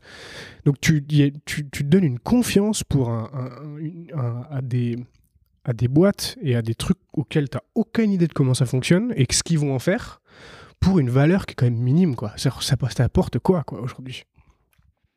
Ouais, non, mais c'est globalement le sujet de, tu vois, du confort, etc., de tout ce qu'on nous apporte, ce qu'on nous fait croire aussi, qu'on trouve confortable, le fait de dire, mais moi de la musique, etc. Il y a plein de choses où effectivement, avant, on faisait pas et on écoutait quand même de la musique. Euh, après, d'un point de vue technique, euh, mais là, ce que je vais dire, c'est la communication un peu officielle, mais tu vois, ce qu'ils disent, en fait, c'est qu'ils écoutent pas tout ce que tu dis, c'est qu'en fait, le Hey Siri, pourquoi tu dois commencer justement tes phrases par Hey Siri ou OK Google? Et là, s'il y a des gens qui écoutent sur leurs enceintes, ils vont avoir, ça va trigger leur truc. Mais euh, c'est que euh, c'est pas le même algo en fait. C'est pas un algo de, tu vois, reconnaître juste un texte qui est toujours le même. C'est pas la même chose que de faire du speech to text, tu vois, par exemple. Mhm. Et en fait, c'est juste ça. Et donc, en fait, alors effectivement, évidemment, le micro écoute tout le temps, mais il écoute pas vraiment ce que tu dis et il envoie pas ça sur les serveurs. Il est juste en local. Il va commencer à enregistrer dès qu'il a entendu la phrase clé, quoi. Ouais, mais euh, bah, ça c'est ce qu'ils disent. Et après, au début, ça a été avéré que en fait, ils enregistraient plus que ça. Maintenant, je sais pas, mais euh, c'est. Bah, bah, il y a deux choses à, dire là-dessus. Le premier, c'est bah, tu fais confiance à quelqu'un d'autre parce que c'est pas open source. Apple, Google non plus, c'est pas open source. Donc tu fais confiance qu'ils eh ben, ils vont bien respecter leur, euh, leur, euh, leur, truc. Ok, donc, euh, donc ça se trouve, ils vont pas le faire. Ou alors ça se trouve, ils vont le faire, mais en fait, je sais pas, il y a une faille de vulnérabilité et ils, ont, ils pas le contrôle de ce truc-là et en fait, c'était c'était exploité par je sais pas qui. Donc tu fais quand même, tu, tu, tu fais quand même assez confiance à quelqu'un d'autre déjà. Et en plus de ça, bah, ma pote qui bosse chez Apple. Donc là, on est en train sait pas qui de casser son ND. bref, ma pote qui bosse chez Apple, donc, son métier, c'est quoi? C'est d'écouter des, des, bornes audio qui arrivent tout le temps. Et très souvent, les bornes audio qui lui tombent, c'est ce qu'elle appelle des faux positifs. C'est des bornes audio où, en fait, Siri s'est hmm. enclenché, alors qu'il n'y avait pas du tout de commande qui avait été dit. Et donc là, bah, le truc t'a mis en surécoute pendant quelques secondes parce qu'il a cru entendre et Siri, mais en fait, t'as juste dit euh, je vais aller euh, visiter ma, ma femme en Siri. Et, euh, et, donc le truc te a capté une phrase de ta vie privée. Euh. Et ça, ça lui arrive tout le temps. Donc elle, elle, elle, a un bouton où elle dit faux positif. Et hop, et ça ah part. On sait pas où ça part. Ah D'ailleurs, autre truc. Ouais, non, il faut que j'arrête de balancer les trucs sur Apple. Je vais me faire, je vais me faire niquer. Ça n'engage que toi. Hein. Je, non, non, mais. Euh, non, non, non, non, on en parlera en privé après. Non, mais cela dit, non, mais c'est hyper intéressant. Et moi, je trouve que Enfin voilà, je, suis assez attaché à, ces questions-là, donc je trouve c'est important d'en parler et de, d'alerter un petit peu les gens là-dessus, et tu vois, que ce soit pas un sujet euh, neutre, tu vois. Donc, euh, mais alors, du, coup, si on ramène ça un petit peu, juste pour revenir sur le sujet de, non mais ouais, mais si justement tu sais des produits, tu vois, que tu fais. Ah oui. Parce que ça, c'est cette philosophie un peu de privacy first, on va dire, etc. Tu l'appliques aussi un petit peu à tes produits, tu vois. Enfin. Ouais. Alors, je l'ai appliqué parce que euh, ça, ça fait partie d'une sorte de valeur que il euh, y a rien qui m'oblige à le faire, mais euh, c'est quelque chose que je me suis dit il faut que je le fasse, c'est important pour moi, etc. Parce qu'au bout d'un moment, en fait, quand tu as lancé tes petits produits et que tu as des gens, des milliers de gens qui viennent sur ton produit et qui, soit par confiance ou soit par même bah, innocence, te font confiance et te donnent des informations personnelles sur eux, donc une adresse email, ok, l'adresse de leur grand-mère. Dans le cas de Postali, ils donnent quand même l'adresse de leur grand-mère. Mhm. Ah oui, euh, des photos personnelles, genre euh, une photo, euh, une photo quoi. Donc là, je me suis dit waouh, attends, là ça fait beaucoup pour moi. J'ai intérêt à, faire en sorte que que ces trucs-là soient bien bien safe parce que parce que parce que parce que ça ça, me dérange quoi ça m'a dérangé parce que toi potentiellement tu pourrais voir les photos, toutes les données qui transitent. Bah, bien sûr, bien sûr, mais ça, c'est le cas pour n'importe quel, euh, pour n'importe quel logiciel qui n'est pas open source. Euh, ils voient tout et, et, ils te ils te disent qu'ils regardent pas, mais tu leur fais confiance que mm. qu'ils regardent pas. Mais moi, si je voulais, je pourrais tout regarder, mais je le fais pas. Et euh, et, et donc du coup, je me suis dit, ok, le souci aussi du no-code, c'est que quand tu donnes bah, ton information à Postali, en réalité, tu donnes aussi ton information à 12 000 autres outils que j'utilise derrière, toute ma stack en gros. Donc là, j'ai intérêt à faire en sorte que, c'est que chaque outil n'a uniquement l'information dont il a besoin pour travailler. Et le reste, je lui envoie ou je l'encrypte. Donc maintenant, Make un super super truc bah, où je peux utiliser euh, qui s'appelle l'encryptor, donc qui permet de d'encrypter la donnée euh, grâce à une clé. Donc c'est ce qu'on appelle le, le, protocole PGP. Donc ce truc-là est utilisé par euh, toutes les applications d'encryption aujourd'hui. Donc WhatsApp, euh, Signal, tout ce qui aujourd'hui fait appel à de l'encryption end-to-end utilise ce qu'on appelle le PGP qui est une sorte de c'est une sorte d'algo ou de formule mathématique open source et qui est assez solide. Et donc moi j'encrypte ces trucs là non pas que Postali end-to-end encrypted, c'est pas possible avec une carte postale. Euh, une carte postale. Euh, Il y a toujours le post-it pour aller lire aussi. Et ça, une carte postale. Euh, une carte postale papier, mais dans, ce, dans le sens où j'encrypte pour que quand tu fais confiance à Postali pour avoir tes informations, tu fais confiance à le moins d'autres personnes derrière, à moins d'autres services derrière. Donc tu réduis au maximum ton impact en, fait. Euh, et, donc, du coup, moi, je me force à vraiment euh, faire en sorte que, ok, j'encrypte tout. Donc, euh, dans ma base de données, il n'y a rien en clair. Donc, c'est par exemple, si je prends juste l'adresse, tu la chiffres quand ça passe dans le scénario make. Ouais. Tu la chiffres. Je la chiffre. Et dans Airtable, elle se retrouve chiffrée. Exactement. Donc, quand tu regardes ma base de données, tu ne comprends rien. Parce que c'est du, du, du gloubi-boulga de partout. Euh, par, contre, moi, quand j'ai besoin, je sais pas, moi, de débugger un truc, il y a eu un bug, il y a un client qui me demande, euh, je sais pas, où en est sa transcription, etc. J'utilise la clé euh, privée, du coup. Bah non, j'utilise, je sais pas, le son numéro de commande, par exemple. Je regarde le numéro de commande dans la, dans la base de données. Je vois qu'il y a son adresse email, c'est tel gloubi-boulga, ou son transcript, mhm. c'est tel gloubi-boulga. Je prends ce gloubi-boulga là, je le déchiffre avec ma clé. Voilà, et ça, là, la clé privée. Ouais, avec ma clé privée, du coup. Et là, du coup, euh, bah, je peux le lire. Et là, je peux m'en servir pour faire euh, débugger ou, des trucs comme ça. Mais en tout cas, Airtable, euh, je vois pas ce qu'ils peuvent faire avec. Et, voilà.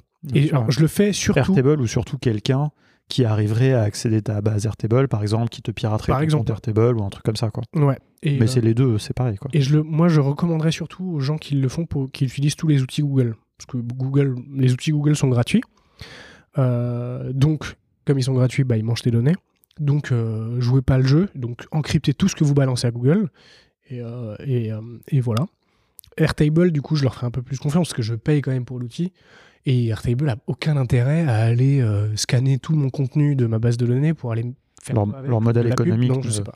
Tu les payes déjà, leur modèle économique ne repose pas là-dessus, quoi. Ce qui n'est pas le cas de Google. Donc, moi, j'ai aucune confiance à Google ou à ce genre de, à ce genre de. Et ça, je pense que c'est une bonne pratique. Je pense que globalement, sur Internet, il ne faut pas faire confiance à grand monde. Ouais. Et encore moins aux GAFAM qui se nourrissent de tout ce qu'on ouais. tout ce qu'on fait. Ce qui est gratuit. Donc, franchement, s'il y a un outil gratuit, ma recommandation, c'est encryptez-le. Ça coûte rien, de toute façon. Ça, ça, coûte que dalle. C'est. En plus, c'est très rigolo à, à, comprendre comment ça marche. Je conseille à beaucoup de gens de comprendre comment marche l'encryption de bout en bout. Euh, c'est super drôle et on l'utilise au quotidien. Euh, quotidien avec euh, bah, WhatsApp par exemple, c'est les messageries, ou même on utilise le, ça dans les, toutes les requêtes qu'on fait sur quand on navigue sur le web, HTTPS, ça repose sur ce genre d'algorithme aussi, des mm. algorithmes de cryptographie.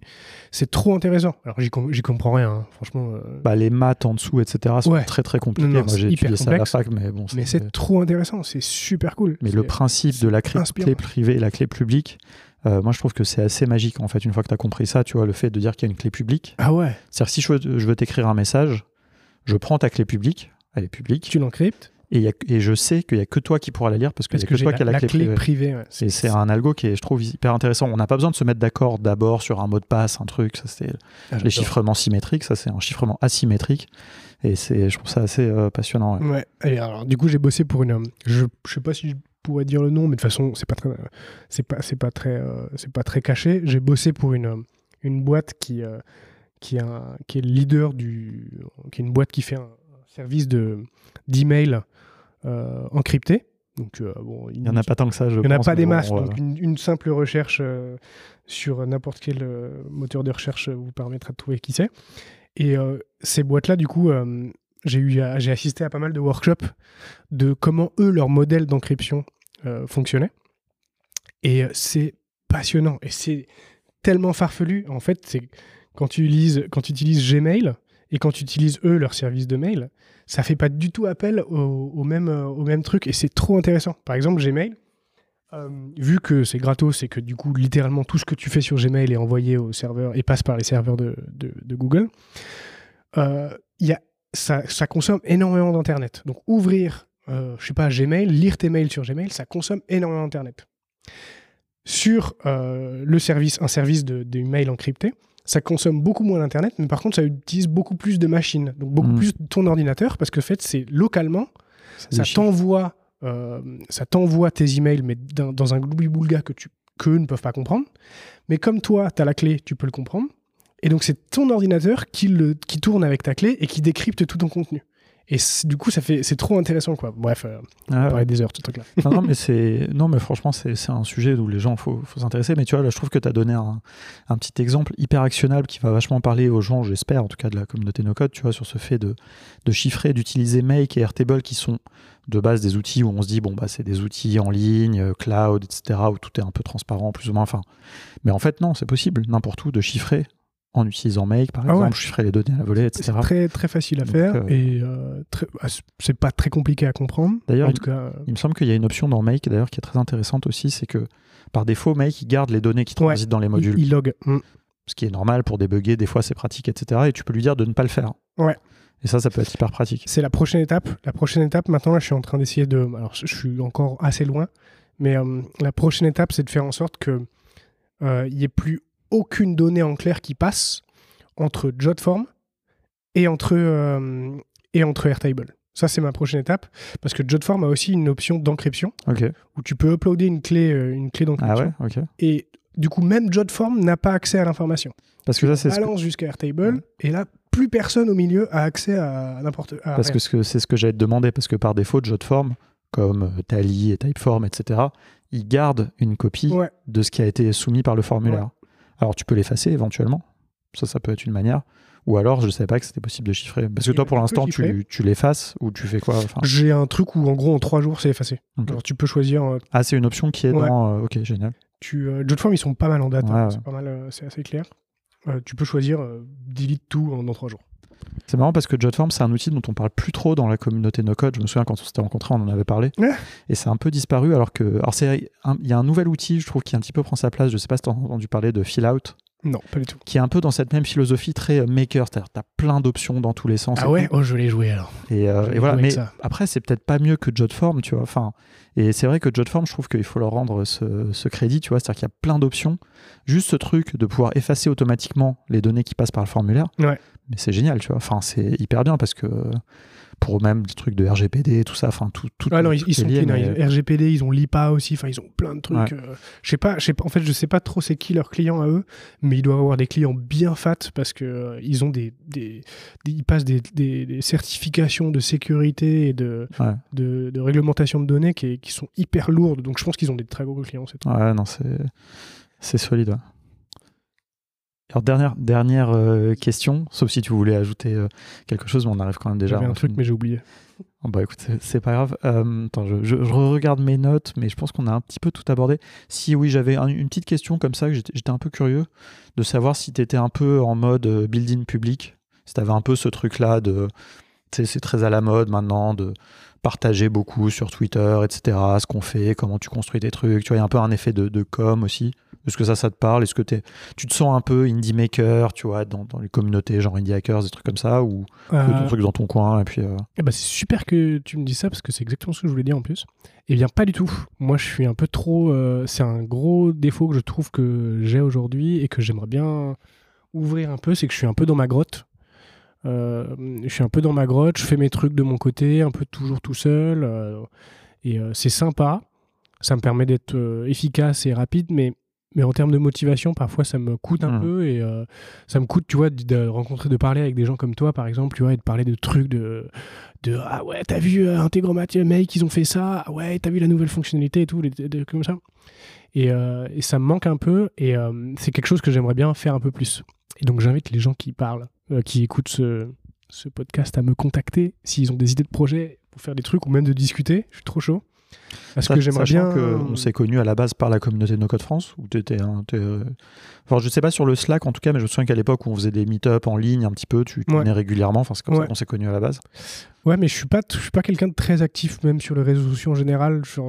J'utilise rien, j'ai pas Twitter, j'ai Insta, mais je, je vais jamais dessus. Euh, je suis pas, je suis pas un grand réseau, ce qui est bizarre parce que j'ai quand même travaillé en marketing, etc. Mais les réseaux sociaux, moi, ça me, ça m'angoisse un peu parfois. Et, euh, et donc, non, j'aimerais bien faire un peu plus ça, mais j'ai un peu du mal et je pense que ça vient plus d'un problème de confiance. Mais euh, euh, il faudrait que je me sorte un peu et que je, montre un peu ce que je fais, mmh. que je montre. ça fait du coup parler dans ton podcast en fait partie, tu vois. C'est la première fois que je parle et que de mes projets à quelqu'un d'autre que, euh, que mes amis ou ma copine, tu vois, donc, ou mes parents. Tu vois. Bah écoute, là, tu as des milliers, des millions de personnes hein, qui vont entendre. donc ouais, donc... Non, quelques, quelques centaines, peut-être quelques milliers quand même au total, on commence à avoir un petit peu d'auditeurs. Mais... Donc ouais, donc j'invite les auditeurs à me... Et alors, alors bon, normalement c'est ma dernière question, mais là, ça sera moi... Ce sera mon avant-dernière question. Mais euh, du coup, où est-ce que justement les gens peuvent te contacter? C'est quoi euh, Ah, j'ai euh, Tujovic, c'est mon nom de famille, tujovic.com. Euh, il est, le site est, live, mais il faut que je mette mon adresse email dessus. Ok. Euh, bah, il n'y aura rien, il y a rien dessus. Tu, le feras. Mais il y, a un moyen de te contacter quand même. Ouais, il y aura, un, il y aura un mail. Voilà, vous m'envoyez un mail. Et, euh, Bah écoute, je, ça je le mettrai dans, dans les notes euh, de, de l'émission, comme ça si des gens veulent te contacter. Et du coup, alors dernière question, comme ça on va faire un truc un peu prospectif, mais de savoir un peu, on peut pas passer à côté du sujet de l'IA. On l'a un peu évoqué. Ah ouais. Mais tu vois un peu les trucs chat GPT, tout ça, est-ce que ça t'a inspiré des idées? Est-ce que c'est des trucs où tu as envie de, de, creuser ou pas du tout? T'as as, d'autres. Enfin, tu vois, t'as tes. Ouais. Euh, ouais, ouais, ouais. Bah déjà, euh, je m'en suis pas mal servi pour euh, en tant qu'assistant au quotidien, quoi. Donc à l'époque, quand GPT 3 est sorti, je m'en suis beaucoup servi pour bah, sur Postali, tu sais, pour mes, mes landing pages, pour mes, mes dans ma stratégie de faire plus de pages, toujours plus de pages. Ce qui prend le plus de temps, c'est d'écrire le contenu. Ça prend beaucoup, beaucoup de temps. Mm. Et surtout, en plus, en trois langues, tu vois, en français, en espagnol, en anglais et tout. Donc, ça prend une plombe. Et euh, bah, ChatGPT, du coup, c'était euh, c'était parfait, quoi. J'avais plus besoin de, de, de, de, le faire moi-même. Du coup, j'ai euh, bah, fait des, des, Je me suis fait une petite appli sur mon téléphone où, dès que j'ai une idée de page, hop, je la mets sur mon tel, j'appuie sur envoyer, envoyer, et ça crée une page automatiquement sur ce, ah, sur ce truc-là. Super idée. Et ça publie, ça publie.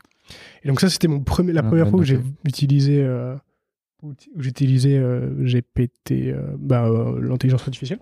Que c'est une super idée parce que tu vois, je vois bien, moi j'adore cette idée que, que GPT, ChatGPT, etc., c'est un assistant quoi. Et j'aime bien cette idée de lui dire tiens, j'ai une idée, fais-moi un peu un article, un truc, un texte par rapport à ça. Alors, soit directement, carrément pour la publier, ça c'est comme tu dis, ça, ça peut être. Mais même, tu vois, je sais pas, moi des fois j'ai un peu des idées de post, LinkedIn, des trucs comme ça qui me viennent, tu sais, j'ai juste deux, trois phrases, j'ai envie de lui donner. Pas pour qu'il me fasse le truc euh, en tant que tel et que je le reposte forcément, mais juste qui me consigne l'idée un peu développée.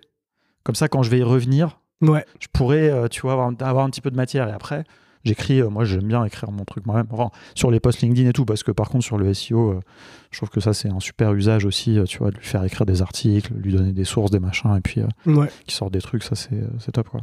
Ouais, bah pour l'instant, ouais, c'est plus, plus un, ouais, c'est un bon assistant, ouais, c'est pratique. Tu veux écrire un mail, tu vois, ma mère, elle voulait écrire un mail il n'y a pas longtemps. Euh, je lui dit, bah, utilise ce truc-là, tu lui mets trois bullet points et il te sort, il sort, un, il sort un mail bien écrit. Quoi d'autre? Euh, Je m'en sers pas mal pour euh, remplacer Siri. Donc, je n'utilise pas Siri parce que bah, j'aime pas. voilà. je pense qu'on a compris pourquoi. Ouais, on a compris pourquoi. Du coup, je, je me suis fait un petit. Sous, est-ce que c'est les raccourcis sur Apple? Ouais, carrément. Donc, je me suis fait un petit raccourci où tu peux bah, contacter chatter avec OpenAI, avec euh, ChatGPT euh, en audio. Donc, tu euh, appuies sur un, bouton, tu t'enregistres, tu lui poses une question. Hein. Je sais pas, hier, hier, je devais faire une béchamel. Je lui ai demandé comment on fait une béchamel et il m'a il m'a dicté, il a parlé, il me dit bah tu fais ça, tu fais ça, tu fais ça. Et le truc que tu, où tu dictes, ça c'est un truc d'Apple aussi, ouais, non? alors tout ça c'est Apple, c'est mais c'est pas Siri. Donc c'est la, la, fonction dictée de, de, Apple. Donc je pense que c'est en local, je suis pas sûr, faudrait que je check. Euh, mais, voilà. Et ensuite, ils ont donc ensuite ça passe chez OpenAI, ça sort le, le résultat, le, message, donc euh, ma recette de béchamel, et ensuite ça la dicte. Donc là, c'est pareil, c'est Apple qui fait ça. Donc c'est euh, avec la même, alors c'est pas Siri, mais c'est la même voix que Siri. Mmh. Et, qui te lit la qui me lit ma recette de béchamel.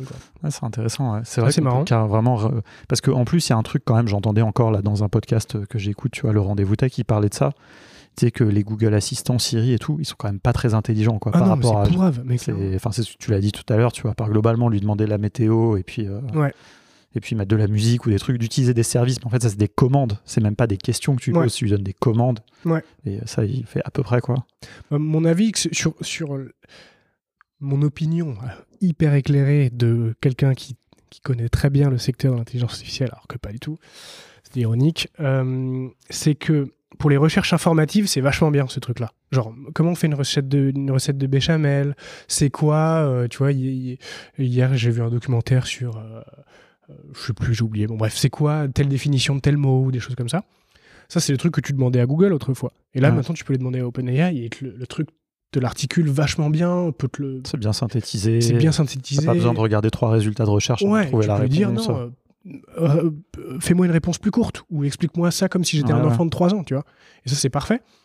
Euh, par contre, euh, pour la recherche, tu vois, de, je sais pas moi, acheter un billet d'avion, acheter, je sais pas, un, vêtement, une des chaussettes ou des trucs comme ça, ça, ce serait plus un comportement que tu feras encore via un moteur de recherche classique, mm. type Google ou type Bing. C'est marrant que tu dis ça parce que dans les, ils viennent d'annoncer les plugins là, de, de ChatGPT. Ouais.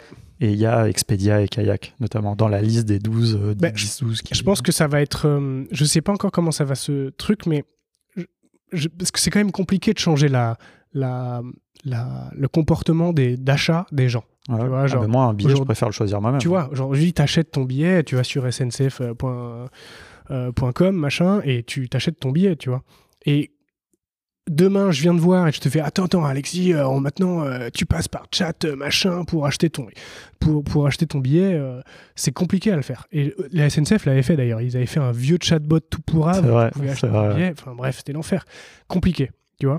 Donc pour la surtout que d'autant que les, les, applis, genre l'appli SNCF Connect par exemple, maintenant moi je la trouve très très ergonomique, tu vois. Ouais. Enfin Captain Train avait vachement révolutionné ça, l'UX de réserver un billet, c'est devenu vachement simple quoi. Ouais, et c'est plus sur l'aspect changement d'un comportement d'achat, tu vois. Pour les recherches, tout ce qui est recherche avec une action derrière, genre acheter, euh, je sais pas, apprendre ça, non, même acheter en fait, ou faire une, faire une transaction, faire quelque chose.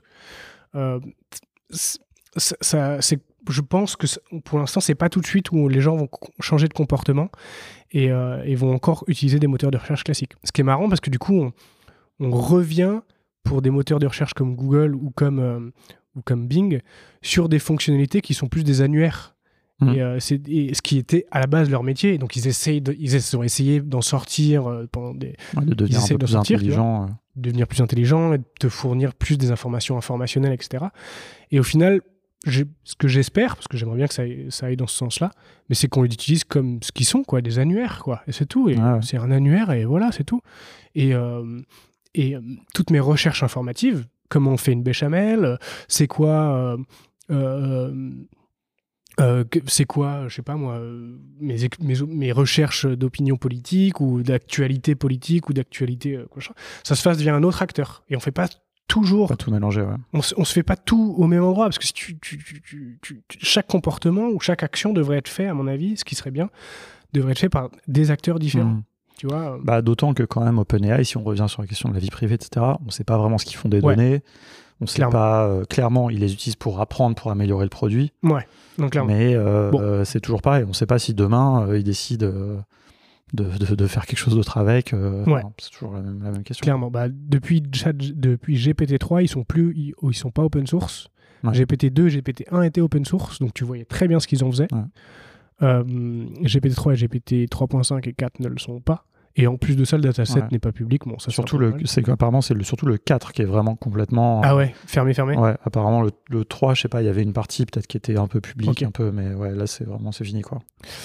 Ouais, c'est fini. Euh, ce qui me rassure dans ce truc-là, c'est que bah, déjà, ils ont pas, ils font, ils vendent pas de la pub, pas encore. Si un jour Non, ils vendent des abonnements. D'ailleurs, moi, je trouve ça très bien, tu vois, qu'ils vendent des abonnements, tu vois. Ouais, ou tu payes au token. Moi, je paye aujourd'hui au ouais, ouais, c'est ça, au token ou à l'abonnement. Enfin, c'est ChatGPT où il y a l'abonnement, mais sinon, tout le reste, c'est à la consommation et c'est très bien, quoi. Ouais. Et euh, donc, il n'y a pas de. C'est sur l'aspect privacy, c'est un, truc qui, c'est un débat qui finira jamais. Tu peux vraiment aller dans des stratosphériques et te prendre la tête totalement sur oh, je fais confiance à qui, je, fais confiance à personne, etc. Ensuite, tu commences à essayer de dire comment je deviens anonyme. C'est impossible. Tu peux pas être anonyme. Juste, faut en être conscient, mais pas tous tes œufs dans le même panier. Euh, il faut avoir certains réflexes et avoir plusieurs adresses email, avoir euh, utilisé un outil pour chaque comportement et pas tout mettre euh, dans, chez Google ou tout mettre chez, chez Microsoft ou tout mettre chez Amazon, tout mettre chez machin. Et vraiment essayer de, de compartimenter, compartimenter ces actions, de, voilà, de manière saine, quoi, et de se dire, voilà, mais maintenant, mes recherches informatives, comment faire la béchamel, ce sera chez mmh. OpenAI. Euh, par contre, acheter un billet de train, je tape sur Google et ensuite je vais sur SNCF ou des trucs comme ça. Hyper intéressant. Bah écoute, merci beaucoup. On pourrait parler euh, euh, toute, la soirée, mais franchement, c'était passionnant et je pense que tu as attiré l'attention, j'espère en tout cas, des auditeurs et des auditrices sur certains points, tu vois, qu'on n'évoque pas tant que ça dans la communauté no code. Et, euh, et voilà, et écoute, c'était passionnant. J'espère que les gens vont te contacter suite, oui à, suite à ça. voilà, sur le Slack de No Code France, c'était présent. Sinon, sur ton site, voilà, passez. Voilà, je mettrai le, le lien dans les notes. Et puis voilà, écoute, merci beaucoup et à bientôt. Et pour les gens, si les gens qui écoutent, parce qu'il y a des gens qui écoutent, qui seront à Barcelone ah oui. à la, dernière semaine d'avril, donc ça sera pas longtemps après que je publie cet épisode, et ben tu seras là évidemment. Euh, donc voilà, tu nous as d'organiser euh, certains bouts de, ce, ce mini festival qu'on fait avec la, No Code Week. Donc voilà, si vous écoutez et que vous venez, eh bien faites-nous signe. Enfin de toute façon, bah, vous, vous aurez l'occasion de rencontrer Alex et moi-même. On pourra continuer ces discussions autour d'un ou plusieurs verres. J'ai hâte vraiment qu'on y soit. Trop cool. Merci Alexis. Bisous, bisous.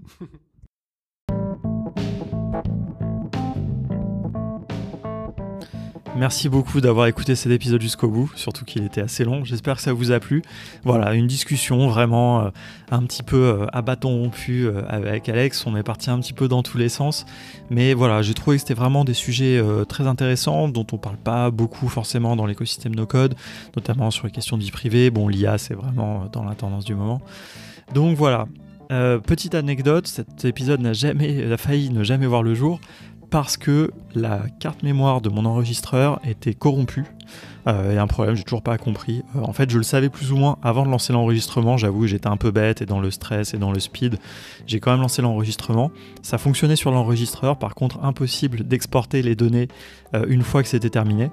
donc voilà, c'était vraiment. Bah, enfin, je vais pas rentrer dans les détails techniques, hein, mais le, le, le, vraiment la partition sur la, carte mémoire était corrompue. Enfin, c'était vraiment une, galère. Alors heureusement, ça fait quand même longtemps que, je suis dans l'informatique et je maîtrise un petit peu la ligne de commande.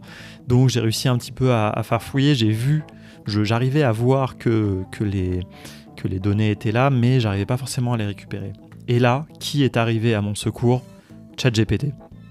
Alors franchement, vraiment, euh, je, dois vraiment euh, remercier. Il m'a mis sur la piste. Il m'a pas dit exactement comment faire, pour être tout à fait honnête. Il m'a pas trouvé la solution, mais il m'a mis sur la piste en m'indiquant un logiciel euh, qui s'appelle, qui comment? Qui s'appelle Test Drive, je sais plus.